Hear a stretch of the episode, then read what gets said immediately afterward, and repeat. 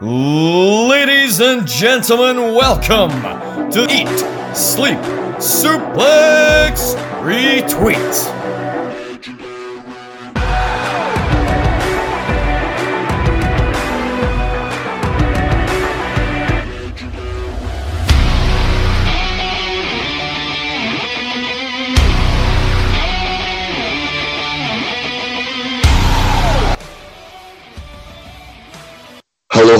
And welcome to Suplex Retweet Extras Answer to Backlash. This is the greatest show. This is the Raw Report.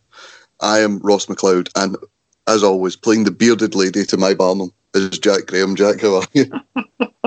You couldn't even have said Zac Efron's character, you know, the dashing young, good-looking up and comer, but no, you went straight to the fat bearded lady. Cheers. I, I mean, I've, I've, we've been doing these over voice calls. I've not seen you in video call. I don't know if you've grown a beard at this point. Uh, if I could grow a beard, I would. I'll just leave it at that. It's all right. You'll hit puberty one day. Hey, and as always, as I mentioned, this is Suplex Retweet Extra on iTunes, Anchor, Spotify, and Android. You can use those platforms to listen to Eat, Sleep, Suplex Retweet, our main channel, at Suplex Retweet on all social media, and as usual, if you can't remember any of that, which I very rarely do, suplexretweet.com. That's where you'll find all those links. So, we just got to dive right into Raw here. It's just bar in, mate. Just bar in. Um, another building raw. Um, some good stuff, some draws, which we'll get into. Um, couple of wee things before we start, though. The crowds are back. We've got a couple of uh, WWE Performance Center talents and NXT talents making up the crowd. What were your thoughts? Did you think this added to or took away from the show?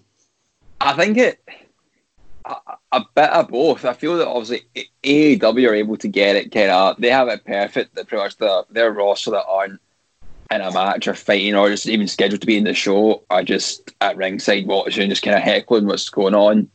But with what WWE have done, they've put up the the glass pane across all the barricades. So that's a kind of bit of a bit of an eyesore when watching it. But obviously, I can understand with spread of virus, fair enough. But it's like NXT de- developmental talent, apart from like Shotzi Blackheart that was there.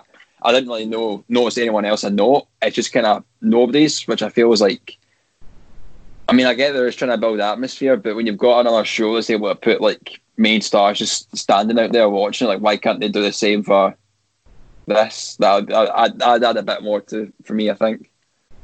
Yeah, I agree with you. And uh, I don't know if it's maybe died a death, but um, the Superstar Invitational or the Brand to Brand Invitational, no SmackDown styles on Raw this week. Well, there was Bliss and Cross, but they are obviously allowed to go to any brand as women's tag champs. Is that maybe just died a death, or are they just deciding, right, we said it's only allowed four times a year, we're going to spread it out? I I don't know. It's a they've, they've not really explained it well because I don't know if it's just four times throughout the year that a person from another brand can come over, or if it's like four individual talents and can just appear any time in that other brand. I, I don't really know because obviously AJ Styles is meant to be just part of this brand invitation now. He's just permanently on SmackDown. So it's a, it's a strange one. I think they maybe just kind of thrown it in the bin. It's weird, but then again, when you listen to the Ryans on Anyway Back to the Wrestling, I mean, the last thing we need is Baron Corbin being allowed to go to more brands, for Christ's sake. Well, I mean, I, I would say listen to them, but you, you, you wouldn't know and then put a show out for this week's SmackDown. No, I'm, I'm, I'm just saying. As usual, as usual, we are here, class but expected. Um, so we move right into the dross of uh, of Monday Night Raw this week, and we we get another. They were doing so well with Liv Morgan, uh, but then we've seen yet another taped vignette. Liv Morgan's living her best life. Uh, Jack, do you care? No. I don't. I, I cared. I cared for quite a bit until last week or the week before, whenever it was, when that first promo package came, when it was a her mum inspired her to lose to Charlotte Flair or whatever she was saying. I don't know. I didn't even watch this week's version of it. I was just like, I can't, I can't be bothered. yeah, total nothing promo, just generic white meat, Rocky Maivia, babyface promo. Um, but from moving on to someone who has been given bad material to just someone who is a complete and total douche, which is Rob Gronkowski, who you might have forgot is the 24 7 champion. He's won the title at WrestleMania. R-Truth's been calling out the past few weeks. Gronk appeared with a stupid, spiky haircut, stupid fucking 80 shades. I said I wouldn't go on a rant this week, Jack. I'm trying to control myself here. And tells R-Truth that he welcomes him, like he welcomes the chase. I've heard that before somewhere. And you could tell the entire time, as you mentioned before we went on air, he's not looking at the camera. He's looking just below the camera. He's definitely reading this entire thing off the teleprompter. Like I know footballers get you know concussions and all that, but surely fuck, a man who was a college footballer has a college education of some standard and knows how to read. Could we not have got him to memorise this fucking promo? Uh, it's, it's pretty it's pretty piss poor, poor especially with the kind of like technology that's in place now that like like most TV hosts and that they, they don't know their script. They've got a script in front of them, but they can still keep eye contact and just kind of go for that. But he's not being able to do it, and you can just tell he kind of even kind of emphasize words a bit more, where it was kind of a cue to like move or like bring bring like glasses in from a turn round to point at the back of him. Or I was just I was just a load of shite, mate. Absolute load of shite. It reminds me of the the the ICW one. Point to sign. Am I not meant to say point to sign? or have you have you ever watched Derry Girls? No, I've not. It's um the head teacher goes up and goes, I've been asked to announce this year's Euro trip. This year's Euro trip will be long pause. And then she just turns. Did you want me to do the long pause? Oh, interesting. And then just completely no sells it. Um, but yeah, Gronk back on TV, at least in vignette form. Hopefully, R-Truth gets the title back soon, and we can go back to like some shenanigans and maybe freshen up the twenty four seven title a bit. Aye, it's definitely needed. It's just kind of it's been forgot. I forgot about it until R-Truth said that like he wanted the title back when he lost to Bobby Lashley at Money in the Bank. Mm-hmm. Uh, and obviously, because we so clearly wanted it, they clearly listened to the Raw report and have give it, gave us more of what we wanted. Golf. Um, it's the third instalment, and from Angelo Dawkins' words of "We are now two one up," it does not sound like it's the last. I was hoping you'd say that we've won the best of three. We've had basketball, we've had axe throwing, we now had golf, the Street Profits versus uh, the Viking Raiders. Oh, so bad. it was like they were they were doing their whole thing in the golf course first, and then they were tearing up the course, and they were just causing like havoc. They were breaking golf course carts and that, and they got kicked off. And then they ended up playing mini golf, and then Street Profits won, and then Ivar, I think it was Ivar, who started pulling stuff out of the hole. It was like a, a wallet, a red cup, then a turkey bone, and that was it. It was I was I I didn't see any kind of promotional thing for the entire week leading into this Raw of there going to be some sort of sport off to see who's the who's the better team. So I was thinking, oh, maybe we're not going to get anything. Then I, I woke up during the night, it must have been at quarter past two, to your brother messaging me saying, oh, you're going to love talking about this tomorrow. It's just a graphic and then two teams with the golf. And I was like, I can't believe I've woke up at this time to this message. You obviously woke up like there's a disturbance in the force. I must investigate. I was so I went, I went back to sleep so annoyed. I was like, I can't believe it. I went for a full week. I think I'm not going to have to talk about it. To then knowing that it's going to be there, but it was back to the levels of the basketball shit. The the actual was kind of funny, but this was just horrible. Yeah, well, you said you looked forward to not talking about it. We've pretty much covered it, so I'm not going to make you cover it. Um, oh, thank God. I think I think we'll move swiftly on to something that does bring you a bit of joy, and that's Seth Rollins. Oh, um, my boy, my boy. so Seth Rollins, he's suited and booted, looking dapper, a dapper da. He's going to be a dapper da. He uh, he says Rey Mysterio's last act was referenced the fact that two weeks ago he injured Rey Mysterio's eyes on the steps. Rey Mysterio's last act was a brave one. As it allowed us to move forward to the future? And as a great shot as he says future. He stretches his arms out and Murphy and Austin Theory the newest disciple walk into shot and you're like oh that, that, that this this stable is starting to look really really cool Murphy says he needed guidance and Seth Rollins gave him that Austin Theory says he thought he had friends now he has a family and he thanks Seth for that and just another knock it out the park promo from Seth Rollins, and I look I look forward to seeing where the stable goes. I enjoyed it. It's, uh, it's kind of he's he's managed to bring back to life the character again. Well, what we thought we were going to get a split personality thing, he's managed to bring back to life the old character. It somehow seems better than what it was before with the kind of Owens feud, especially since like his two big feuds with this character has been Kevin Owens and Drew McIntyre, and he's lost both of them. Yeah, he comes out being bigger and better each time. I, I don't know anyone else has been able to do that. It's the, I think the sort of character that he's playing, the, you know, the deluded heel that thinks he's the good guy. It sort of it works when he loses, as if he just, oh, that was part of the plan. That was part. It's all in the plan.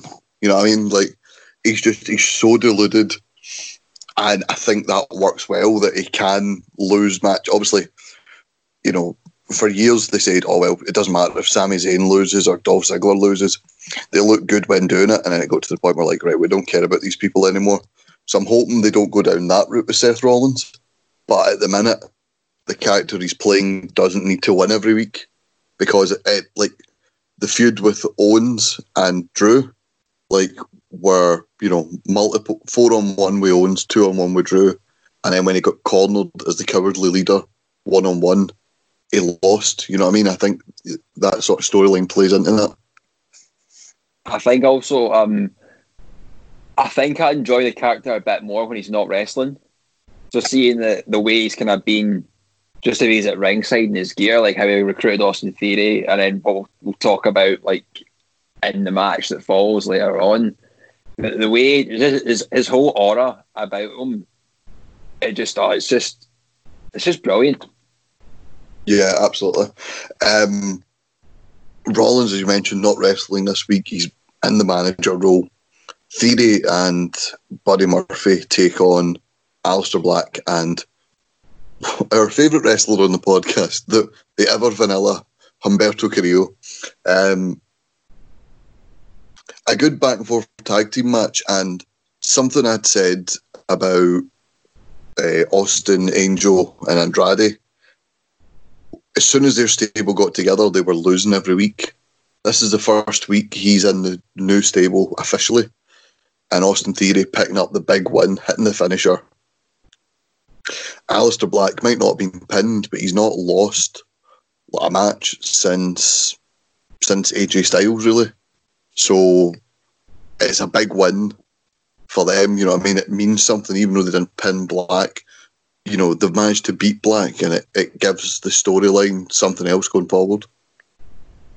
I, I enjoyed it. It was, it was, uh, it was good that it was the new disciple that kind of got the victory as well. Like as if it was like kind of a, a, a prove yourself kind of moment that like he's able to get the kind of big win and kind of show that he's like a viable asset to Rollins, and then even like the kind of when Rollins came into the ring to congratulate him after, it's like he recognised it like straight away, kind of going up to him like holding his head, then raising his hand high and whatnot. They didn't let the referee kind of do the thing for the winner. He came in and was like, "No, these are my people. These are the, the ones that will take us into this new age type thing." Yeah, and after the match, um, they beat down Humberto. Humberto has the cheek to try fight back. So they drag him out the ring. Black goes to make the save, and Rollins warns him, "Do not come near, the kid loses an eye." And he, he shouts again. What Rey Mysterio did was for the greater good. Rollins has got a mask with him. He's got Rey Mysterio's mask with him. He's been taunting him, And did you see the thing on WWE's Twitter? Yeah, the, uh, Seth Rollins is hosting the retirement ceremony for Rey Mysterio. Yeah, Is that the- of it? Yeah, I'd I'd quite like to see. Um, I know, obviously, we're in an age where we want everything instantly.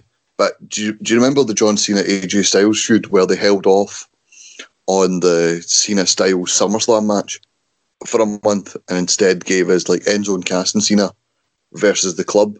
I'd be quite happy to see Rollins and his disciples take on Black Humberto and Rey Mysterio at Backlash and then maybe at like Extreme Rules in a big stipulation match or at SummerSlam, see Rey versus Seth Rollins. I'd, I don't think we're in a rush to get it. Yeah, it'll be a good kind of a, a slow burn, and it'll keep it'll keep like all involved, kind of in a in a good storyline going forward to SummerSlam where they could like they could all go in different routes. Hold on, we can ring the fantasy booking alarm here because I've just thought of something. Oh, here we go. I was, uh, no, I was thinking maybe if we do the six man tag at Backlash, Rey in a stipulation match against Rollins at Extreme Rules, and then at SummerSlam, Aleister Black eventually gets his hands on Seth Rollins, and we get Black versus Rollins in a one on one match. I would be all for that. Yeah, that, that'd be good, but like. Is that is that where you leave scope for the Rey Mysterio heel turn? Is that, is that am I finally going to get that? Uh, I don't know, maybe. I think that's wishful thinking. To be fair, Aye. Like he's I don't think he's a natural heel, I think. Just anyone that wears a mask and, you know, runs a bit like a superhero isn't a heel, I don't think, you know what I mean? I think it's just more like with this story, could be like going to retirement, the kind of just a desperate nature he could get to. Like he doesn't want to be like a bastard, but he will be if need. Yeah. Yeah, no, no, absolutely, I get you. Um we'll move on for Seth Rollins to the women's title scene at the minute. Um Asuka was a guest on the Kevin Owens show, an actual invited guest. Doesn't interrupt her like the other three. Uh, Asuka's ranting in Japanese and Kevin Owens is just selling it beautifully. Like, absolutely, I agree with you. Well, maybe don't use language like that on my show. You know, just completely no selling the fact that he does not have a clue what she's saying. As usual with a WWE talk show, it's never the guest, it's always everyone but the guest. Charlotte, Natalya, and Nia Jax all interrupt. Um, Kevin Owens in this segment, I thought was absolutely great. It was just the wee things he was doing. Natalya comes out, she wrecked the set last week. As she comes out, Kevin Owens carefully moves his stuff. As Nia Jax comes out, as she goes to get in the ring, Kevin Owens goes, wait, wait, wait, wait. And then he gets out the ring. Obviously, still having trauma flashbacks for the Seth Rollins feud. Uh, Uh, and just he mixes it beautifully in this segment. he's just someone like kind of understands the kind of the game that's being played in it. It's like it's just brilliant character work that would often go unnoticed by many other folk.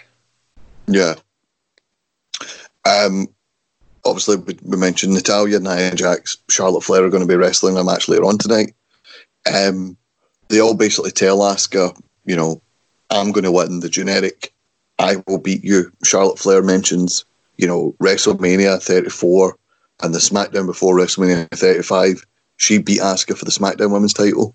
So she's going to do it again for the Raw Women's title. Natalya cuts I don't know what pro a, a generic promo. It's Natalya, and then Nia Jax, you know, basically warns Asuka, "I'm going to do to you what I did to Kairi Sane last week," and then Kevin Owens just says, "Asuka, whatever you do, don't hit Nia in the face." To which Asuka hits a massive back elbow to Nia Jax, knocking her out the ring. Charlotte takes down Natalya, and all chaos just ensues, building us up for the match as we come back for the break. Aye, it's uh, the I was enjoying the sh- the Kevin Owens show up until the point of the three crash that then just became dead boring for me and just kind of cliche. I was, I, I just I wasn't a fan. Charlotte Flair I, I enjoyed, but Natalya's just boring as fuck, and I hate Nia Jax. So like, it's it's hard. It was hard for me to enjoy it because when I knew that one came out, that the other two were going to come as well. Yeah, it's a it's a very overused trope. Like you know, you see it every Money in the Bank. Every time Money in the Bank happens, you know, say it's like Miz TV with you know Money in the Bank favorite Randy Orton. You know for a fact, you know Kofi Kingston, Dolph Ziggler, whoever else is in the Money in the Bank is going to come down and interrupt it. You know what I mean? Uh, it's, it's something that I'm easily getting bored of. I get that it's a good way to set up like the match later on the night, not not adds like a bit. Of, it's meant to add a bit of interest in it, but uh, not for me. It's just become a bit formulaic, formulaic, formulaic. Uh, uh, whatever, whatever the word is. That's the word I'm saying. I, I know, obviously, they wanted to maybe let fill TV time and make Nia look like she deserved to be number one contender. I think it was pretty obvious with the the promo the week before and uh, last week when she attacked Kairi that it was going to be Asuka versus um, Nia Jax. But I'm just a bit puzzled why Natalya, who got battered two weeks in a row to Shayna Baszler, is in the match, and why Charlotte Flair, who's the NXT champion, was also in the match. Like it was just like, could we not have done, you know, Kairi v Asuka? Maybe, eh, sorry, Kairi versus Nia, and you know, if I beat Ky- if I beat Kairi one on one in a straight up match, I get a shot at your title. You know what I mean? Like there was no need for the other two to be here.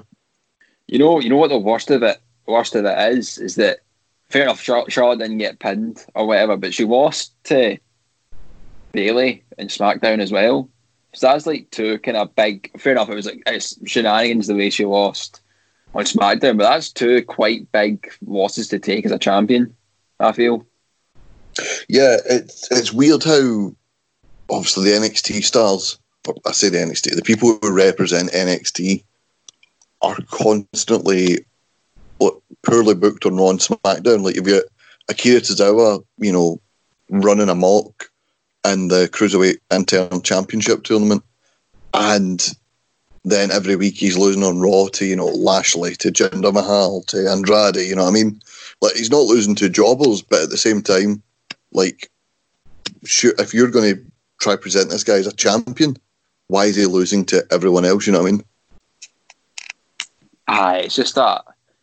It's just a weird one, especially when like Shayna probably would have filled that role so much better. That like, I don't know. It's just it was it was a confusing one, especially when I saw it announced. I was quite bewildered. Yeah, funny. You obviously, you, you mentioned Shayna there. Um, obviously, all three women in that match come from uh, famous wrestling families. Shayna Baszler put a tweet when it was announced she wasn't going to be in the match. I'm just looking for it now. There you go. Unfortunately, I didn't have relatives to climb the ladder for me, so all I can do is keep winning until I get there myself. Which I like that. I like that because we've been honest on this show before. I, I think Natalya's only there because she's still got the, the Hart family name. Like she uses Bret Hart's music for Christ's sake. Right, of course, it's uh, she she's ran the ran the length of her tether. I think. I think.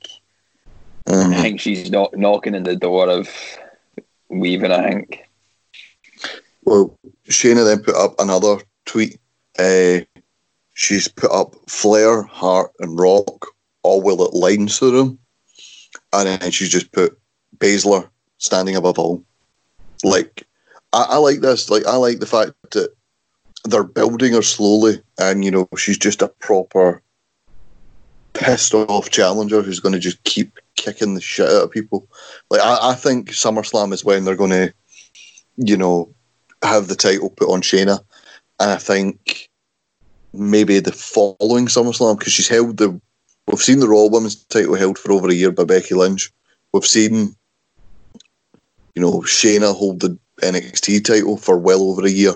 I don't think it's beyond the realms of possibility to maybe Shayna to go SummerSlam to SummerSlam and Becky Lynch to make her big return at SummerSlam 2021. Maybe do the rematch for WrestleMania. That's see, be honest, that's probably the only way they can actually go because besides then them lot that are involved in the women's title picture now, like Charlotte, Shayna, Natalya, Nia Jax, Asuka. There's literally no one else. Yeah. Um, what I will say is we, have mentioned the SmackDown Women's Division before. We've mentioned obviously the Raw Women's Division is a bit better for like for depth, but I think a lot of people are sort of constantly fighting the same people. I think when the superstar shakeup happens, Raw and SmackDown women's divisions need first off they need to get rid of the likes of Tamina and Natalya. In my opinion, they've went as far as they can go. Those people, but they need a bigger talent pool and they need to like shake things up a bit. Like I wouldn't be against maybe Shayna Baszler going to SmackDown and being the person to dethrone Bayley. because at, at this point, who dethrones Bayley? She's held the title almost a year at this point. So someone like Shayna Baszler going in would add credibility to it and would hurt the fact that, oh, by the way, Bayley's held this title nearly a year and then she's just lost it, you know what I mean?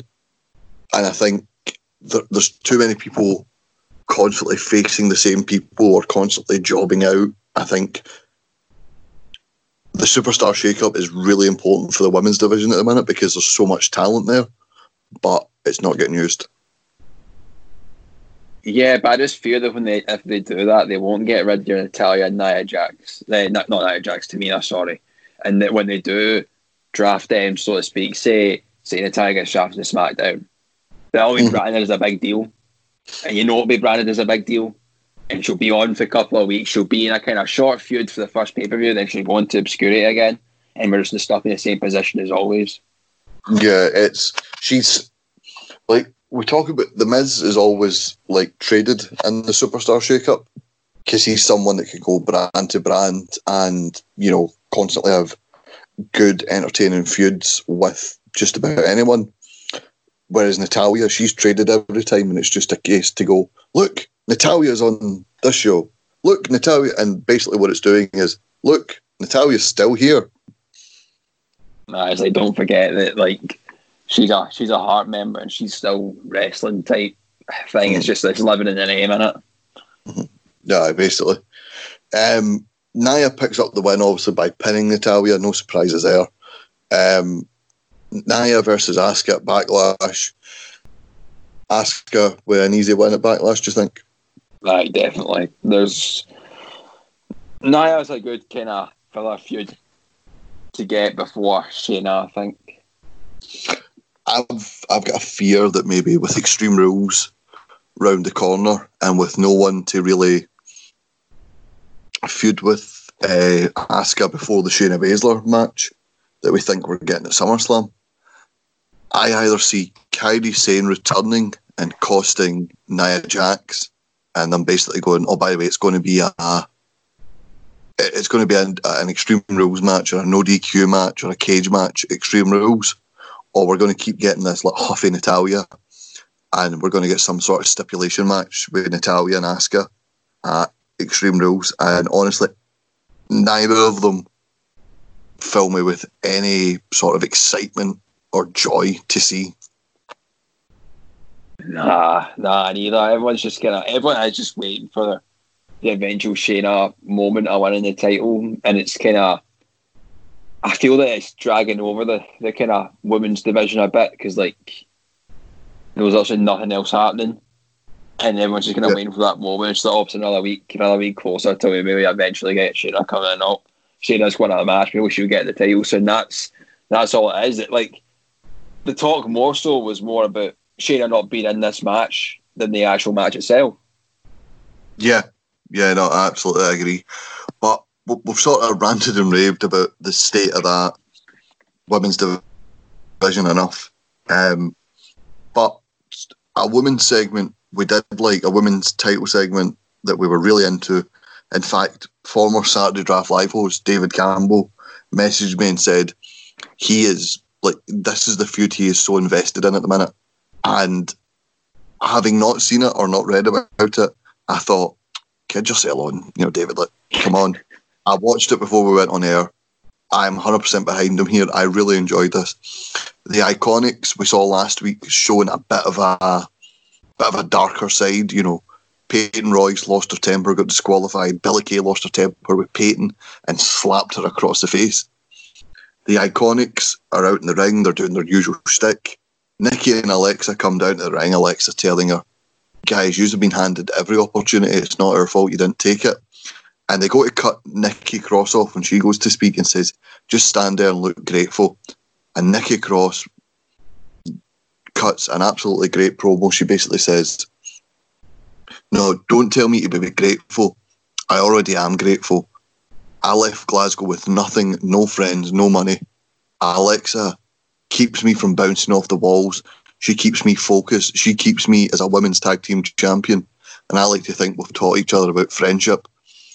And just as this look nice, you know, deserves a big round of applause speech ends, the Iconics, who usually would have laughed in her face or, you know, made fun of her for, you know, being so soppy, just go bang, a mic shot to Alexa Bliss. They then totally lose it. They kick the absolute living hell out of uh, the tag team champions. And now I'm actually really intrigued to see where this goes. Uh, Alexa Bliss and uh, Nikki Cross have really brought an interest back to the women's tag team division, I think. And the Iconics being back means we can start to build an actual women's tag team division. And just the whole segment from start to finish, I really enjoyed. Yeah, it was. Uh, it's just added the kind of the unpredictability of the Iconics now. The I think it's, it's safe to say that as much as like kind of everyone enjoyed the Iconics gimmick, it kind of the the smarky kind of up in your face, annoying you, kind of grinding on your gears type thing. It was it ran its course, but and they were they were always kind of heels slash faces. They just kind of did what they wanted. There wasn't really kind of a label to define them, but the unpredictable nature they've got now makes the, the team so much more interesting. It's something that I feel it'll work very well. And the fact that like not that the slap has been has been forgotten about last week, but they've kind of channeled that and using it against like Alexa and Nikki makes like the storytelling all the more better. Yeah, absolutely. Um, and obviously, I, I like how they didn't just bring them back. This was a this was a sort of thing in the men's tag team division for a while where it was just a sort of thing like a new team would form. They would win one non-title match against the champions. They would then win the next week against the champions, then beat the champions in the rematch. They would go forward. There'd not really be a tag division, and then the same thing would happen to them. Two challengers would come together, win a match, win the title match, and that'd be it. And I'm glad it wasn't just the Iconics are back and we've won the titles. You know what I mean? It's it's been it's been built, and as you said, that gimmick they used to have, it did run its course a bit. You know, it had a shelf life. It had a limited, you know, time where you could just kids on week on, on NXT TV where they went on every week. It lasted nearly two years, but you saw in the main roster after about six, seven weeks, the whole Mean Girl, we're iconic, you're not sort of thing it kind of ran its course on weekly TV. Yeah, I mean, like they it ran it ran its course. It was definitely was something fresh, but folk were always enjoying it because they played the kind of being the kind of oh, it's the folk on my TV again so well, and especially I think Billie Kay just also she was able to kind of meme anything, and it made that kind of made it work and add a bit of flavour to it, but it was just a bit stale.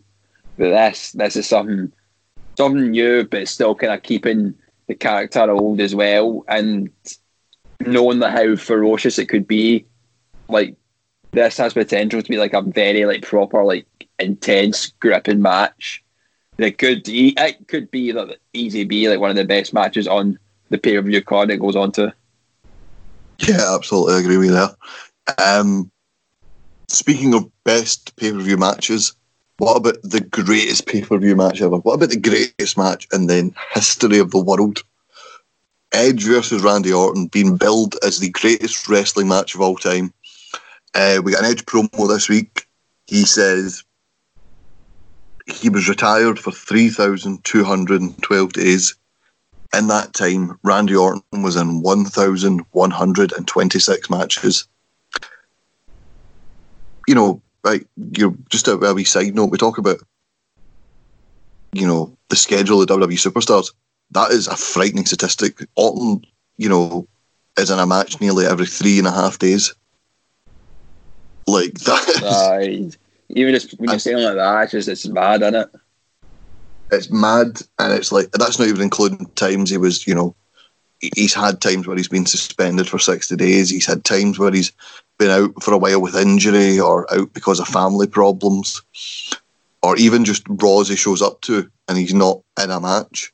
So you're talking about at least every once every two days he's doing something wrestling related, and it's just, it's absolutely mad to think about.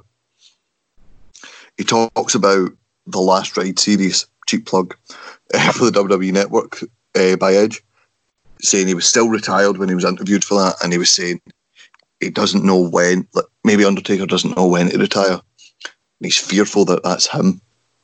Basically, he talks about, again, it's like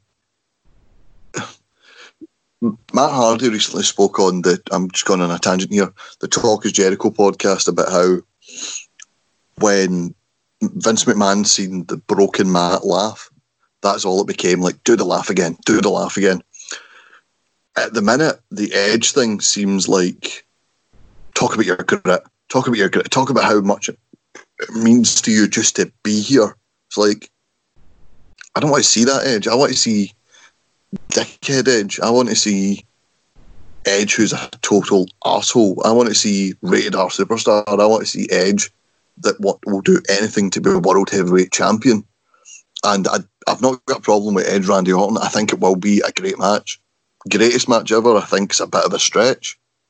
But just this whole thing, this this segment, it's a rare miss from Edge. It's the one bad thing Edge has done, in my opinion, since his comeback, like promo related. Aye, like, don't get me wrong. Like I, I love Edge. I've always loved Edge. He's my favourite all time. I don't think it's going to take an awful lot for someone to surpass him off my. As much as I, obviously I, I about how much I love like Seth Rollins right now, he's he's nowhere in comparison to what Edge has been like for me. He's been the the characters kept me interested and whatnot, but he was a load of shite this week. I was just it was a load of shit. It was just spouting absolute shite and just going on about oh, but I was talking in the past. This is now and I will win. That was it. It's been, it took him four and a half minutes to say that. Oh, oh no, I'm sorry, but it was it was not the one. And everything that you say has worked for him up until this point, but you can just tell that like even on his t-shirts and that it says grit on it with the rated R logo. Like Vince was saying, you need to say grit and you need to say it and make it seem believable that you have grit. And it's being drummed down our throats, and I'm nah, I'm not sorry, Edge. It's it's a, it's a no from me this week. You've weighed yourself down. Yeah, um, I mean, we could get into it more, but I mean, there's no point really ranting more. You know what I mean? We we enjoyed the iconic segment. Let's just let's go back to another segment that was really enjoyable. Eh? Aye, let's go. and that's the United States Championship match: Apollo Crews versus Andrade. So, just just for context here, Jack. Um, obviously, the past few weeks you you've been watching the Raw clips because you've been working from home, whereas because I've been doing the night shift and finishing early, I've been watching like the full three hours of Raw. I was in my work this morning about five o'clock. I took my my a break and I seen that they'd uploaded Andrade Apollo, and I'm like, right, I'm going to watch this now because I've got a feeling either in the big group chat we've got, or on Twitter, or you know maybe somebody texts me about it. I'm going to get this title match spoiled for me. I'd like to sit and watch it and not know who's going to win. And I clicked on the YouTube link, and it comes up comments. Comments are at the top of the video now. And literally, as I clicked on it, someone had just commented, so glad to see Apollo finally win a title. You're like, oh, fuck off. like, I, I should have taken my chances with just watching it at home. Like, it was just, oh, piss off. I was absolutely, I was raging at that, but I wasn't raging at Apollo winning a title. Uh, I think it's safe to say with the suspension and the whole um, like Zelina Vega's new faction and getting injured right before WrestleMania. Andrade's not had the United States title run we hoped he had, has he? No, I think obviously the the suspension or whatever it was, like, was it, it came out that like he wasn't able to travel to the the medical facility in time because of where he was located to do his like his, his standardized test, but he gave the alternative I can do it here. But there's a facility I can do it at, and they just said no, so they had to suspend him. So was bit, that was a bit unfortunate. And then obviously the injury was unfortunate as well, which is quite a bit of bad luck. The full kind of title run. He hasn't. He didn't really have anything kind of any meaningful rivalries. What especially like even the Rey Mysterio stuff. It wasn't. It was good, but it's not exactly memorable that you could define that as being a peak moment in Andrade's career. That, that has there hasn't been that for him, and I think it's just the the title's cursed him with bad luck, unfortunately. Yeah, um, we talk about the reign itself. The reign starts with beating Rey Mysterio at a non-televised event at Madison Square Garden. Even though you know the match wasn't on TV, winning a title at Madison Square Garden for any performer is going to be like something special. You go for there to winning a great ladder match, the first Raw of 2020, on the pre-show of Royal Rumble, beating Humberto Carrillo. He then gets suspended.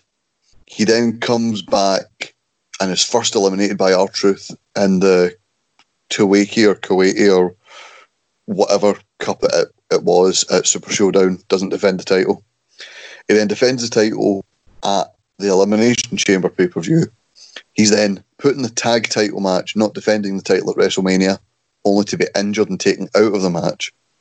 He's then not on the Money in the Bank card, like at all, and then loses the title on an episode of Raw. So it, it's not really been a, as you said, there's not been a, a great feud in there, and he's not, he's not really set the world on fire. You know what I mean?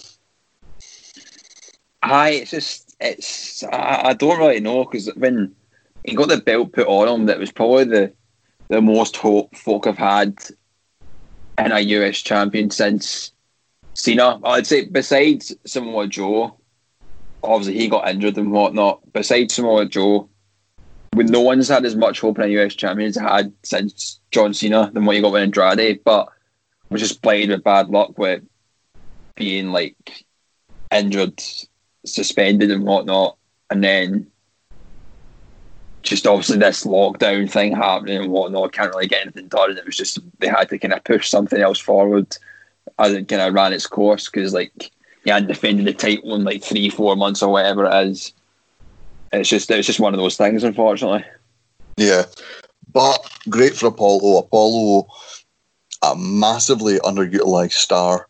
Um, he had a bit of a run with with Titus worldwide. He had a couple of tag team title opportunities against the bar team with Titus O'Neil, where it looked like they might be able to pick up the win. He's he's been hampered with some injuries, and then you know they've not really him his potential. A lot of people, myself included, thought they brought him up from NXT too soon because it was a case that he debuted at Takeover SummerSlam weekend 2015, and he was on the main roster WrestleMania 32, like the the Raw after WrestleMania 32, and it was just like what what is this? You know, they clearly had nothing for him. He feuded with the Social Outcast for a bit and then disappeared. So it's great to see him back. A lot of people were online, and obviously this is why you can't trust anything you see online. Were saying, "Oh, he's been buried. You know, he's been taken out the." He's been taken out the Money in the Bank ladder match. Oh, this is this is bullshit. This is this. This is that the storyline was built up. He came back, he got his redemption.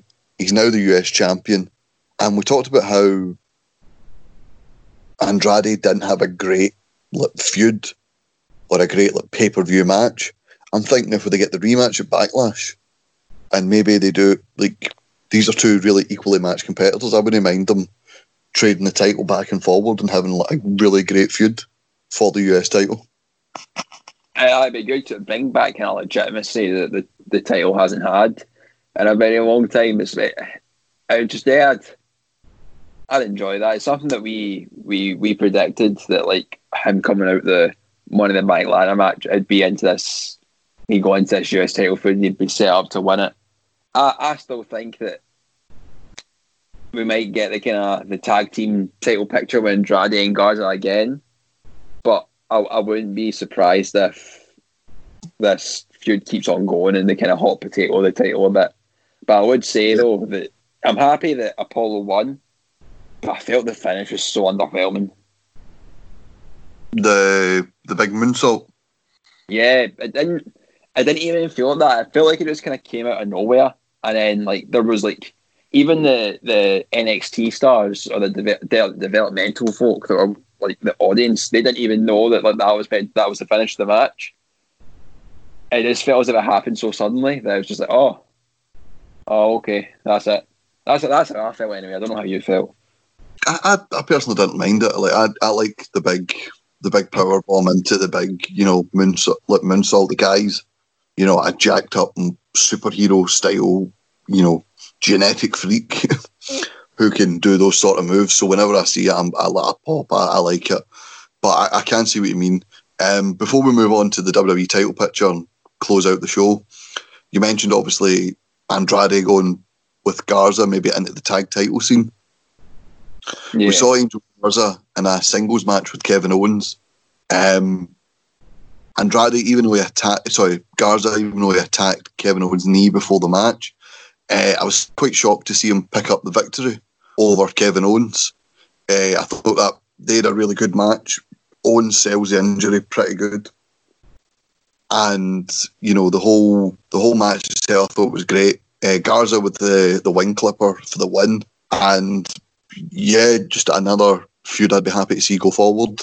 Obviously, it's just the start of it. I'll be, I'll be as a as a good as a good feud for Garza, just to kind of I'm trying to how how, how best to word this to like kind of steady himself in the main brand, if that makes sense. Like he's not had anything kind of proper since coming on. Obviously, he, he came on as a filler for when Andrade was suspended. And then he just kind of floated around, he's just kind of as a kind of not background character is a bit harsh, but just kind of been in that faction scene. He's not really done much else apart from that. This is a good way to kind of solidify himself in the main brand as being like a a top tier kind of person, especially getting the win over Owens as well. Yeah, yeah, absolutely. Um, and as you said, like they, they could easily go into the tag division at a minute. Um, but we'll move on to the WWE title picture. Um, Bobby Lashley's new representative MVP hosts the VIP lounge with Drew McIntyre, and I, I really, really like this MVP. He, he, shot, he sort of showed a sinister side here. He said to to Drew, I knew for a fact that when Drew McIntyre fell and lost that WWE title, I would personally play a role in that.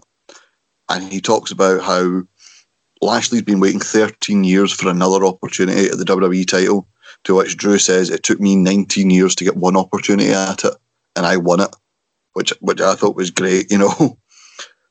And uh, Drew says to MVP what he said to him back in January after winning the Royal Rumble I don't need you kissing my ass. I don't need you talking for me. I don't need you representing me. Lashley does. So Lashley makes his way to the ring. You think there's going to be a fight.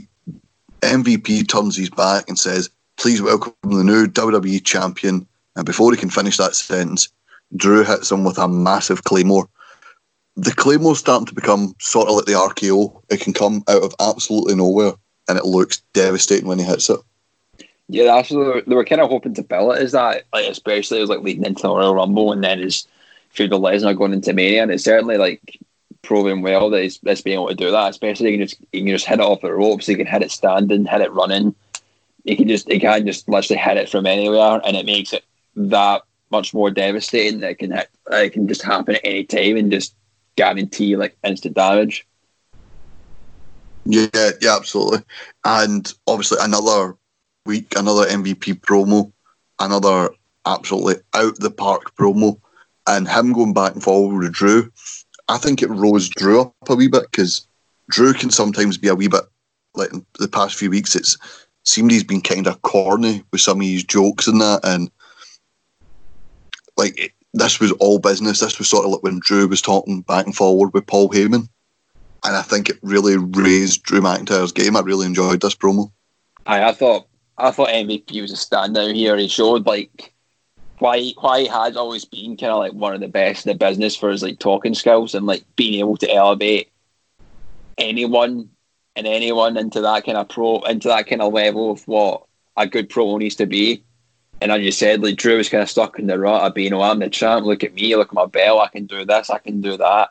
He brought the serious side back, which was needed, especially for this feud. That's going to be kind of killer versus killer. Mm. Yeah, absolutely. Um, Lashley doesn't get in the ring, instead opts to take MVP backstage.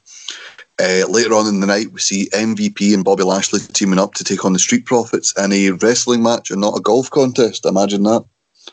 Um, the Raw Tag Team Champions, I think, is their first match since two weeks after WrestleMania, I believe.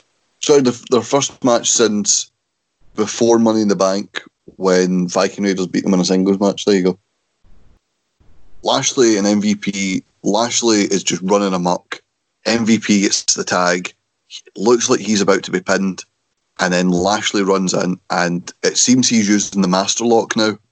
Ironic since he was the guy that like broke out of that hold. And he hits Montez Ford with a, the master lock. Ford passes out. Lashley refused to let him go as the illegal man. Lashley and MVP get DQ'd. And then that's when Big Drew comes out. And th- this feud is what wrestling to me should be. It's just two big, superhero esque, jacked guys knocking seven shades of shit out of each other. And I, I absolutely loved it. I don't usually like a pull apart brawl. This one I actually quite enjoyed. It's like I was I was speaking to this about pal Adam the other day, and Adam Adam's only watched wrestling once when he came round to mine for WrestleMania last year, and he enjoyed it. But he's he's always said to me he regrets not watching wrestling when he was younger because he never got to experience wrestling wrestling as a kid. And mm-hmm. I feel like see being a kid right now watching Drew and Bobby going at it, like it's it's proper like brilliant stuff. The same as what Lesnar was because it's two kind of it's two larger than life characters. You know, they're both like six foot three and above. I think Drew six five and like Bobby like sixty or whatever. They're both absolutely huge, and they're both got the killer kind of instinct in them that is the kind of larger than life characters that they display that can grip folk into it. And like from what what we used to watch when we were kids, and you saw like your Triple H and your John Cena like back like when they were kind of young and in their prime and whatnot, to what well this is what that was back then, if that makes sense. Yeah, yeah, I do get you. And obviously, wrestling back when we watched it when we were we were younger, it was like Land of the Giants. You know, you had Undertaker, Kane, Big Show, the legend that is Kurrgan, and like is the as the wrestling business changed and people like you know, no, this isn't a bad way or a knock, but people like AJ Styles and Seth Rollins and sort of the smaller, more naturally athletic guys came into wrestling guys like Drew McIntyre and Bobby Lashley just seem to look that much bigger, if you get me. Yeah. Because, you know, when the wrestler moves down to the average height, the guys that are six three, six five, which is naturally tall anyway, just look like absolute beasts. And WWE have done a great job since WrestleMania, since the loss to Aleister Black and his wee flirtation with being with MVP to make Lashley an absolutely unhinged monster who's sick of losing. And since the Royal Rumble, they've made Drew McIntyre look. I don't think any star has looked better than Drew McIntyre for a while. Like he he's been sensationally booked. Aye, like uh, I, I'm pretty sure I mentioned in our Raw report when we were kind of first starting it, like the the booking of Drew being really good, especially I think it was it was Drew, AJ, and Randy Orton when they were kind of all vying against each other about who was going to win the Royal Rumble, and this was like back the start of December, like before there was even the inkling of thought that Drew was going to win it, and Drew mm-hmm. won the triple threat against them. You're like, that's that's quite a big deal. Like no one expected Drew to win that. Then you kind of the, the the the thoughts and the feelings set in. Like he's got he's going to do this, and from that moment where he's kind of he wasn't he wasn't a heel anymore. He was just like I want a fight. His promo work had just gone miles better. His performances, his performance at Royal Rumble was spectacular. Everything from the Royal Rumble to WrestleMania was spectacular for Drew. With especially with Heyman kind of elevating him a bit as well, and then the selling of Lesnar. It's just he's he's been the best book star in a very long time in WWE. I feel. Yeah, absolutely. I do agree with that. And obviously, the million dollar question, Jack. We, you know, we've sat here every week hoping for Bobby Lashley to be pushed. We've got Bobby Lashley and MVP like we pined for for weeks. I say we because I, I'm embarrassed that I basically gret on this podcast and demanded it. Um, but do you think Bobby Lashley actually has a chance at Backlash? Uh, I'm gonna. I don't know if it's going to be now or the next pay per view, but I can see Drew dropping it, depending on the situation with coronavirus and SummerSlam, because I feel that they might want to give Drew the kind of the the hero's ceremony deserves the fans of winning the title, mm-hmm. and if they're going to drop it to anyone, Bobby Lash is a good shout to drop it to to then pick it back off of. Mm-hmm. I think as much as I want it to happen, and I, I do like Drew McIntyre, just the fact that I've been backing Bobby Lashley that I now feel really invested in him now that he's been booked well. I think Drew's still going to retain. I think he is like the guy. There is more there, you know, at the minute with Drew. And I do think, depending on the situation with SummerSlam, I think that's when Brock will make his return. If crowds are allowed back in for SummerSlam, Brock Lesnar will get his rematch for the WWE title, and that'll be your SummerSlam main event. I mean, there's there's a lot of scope what can happen. It's quite it's quite a good, fruitful time in the WWE title picture scene. Yeah, absolutely. Obviously, that's why you know the Ryans have talked on the SmackDown show anyway. Back to the wrestling that you know a lot of the feuds are a bit pish and, you know, there's a lot of stars not there. You know, they've got AJ Styles now on SmackDown. That's a big get for SmackDown. You would not have noticed AJ Styles was not on this Raw. Like, you know, it was away off just about every Raw after WrestleMania.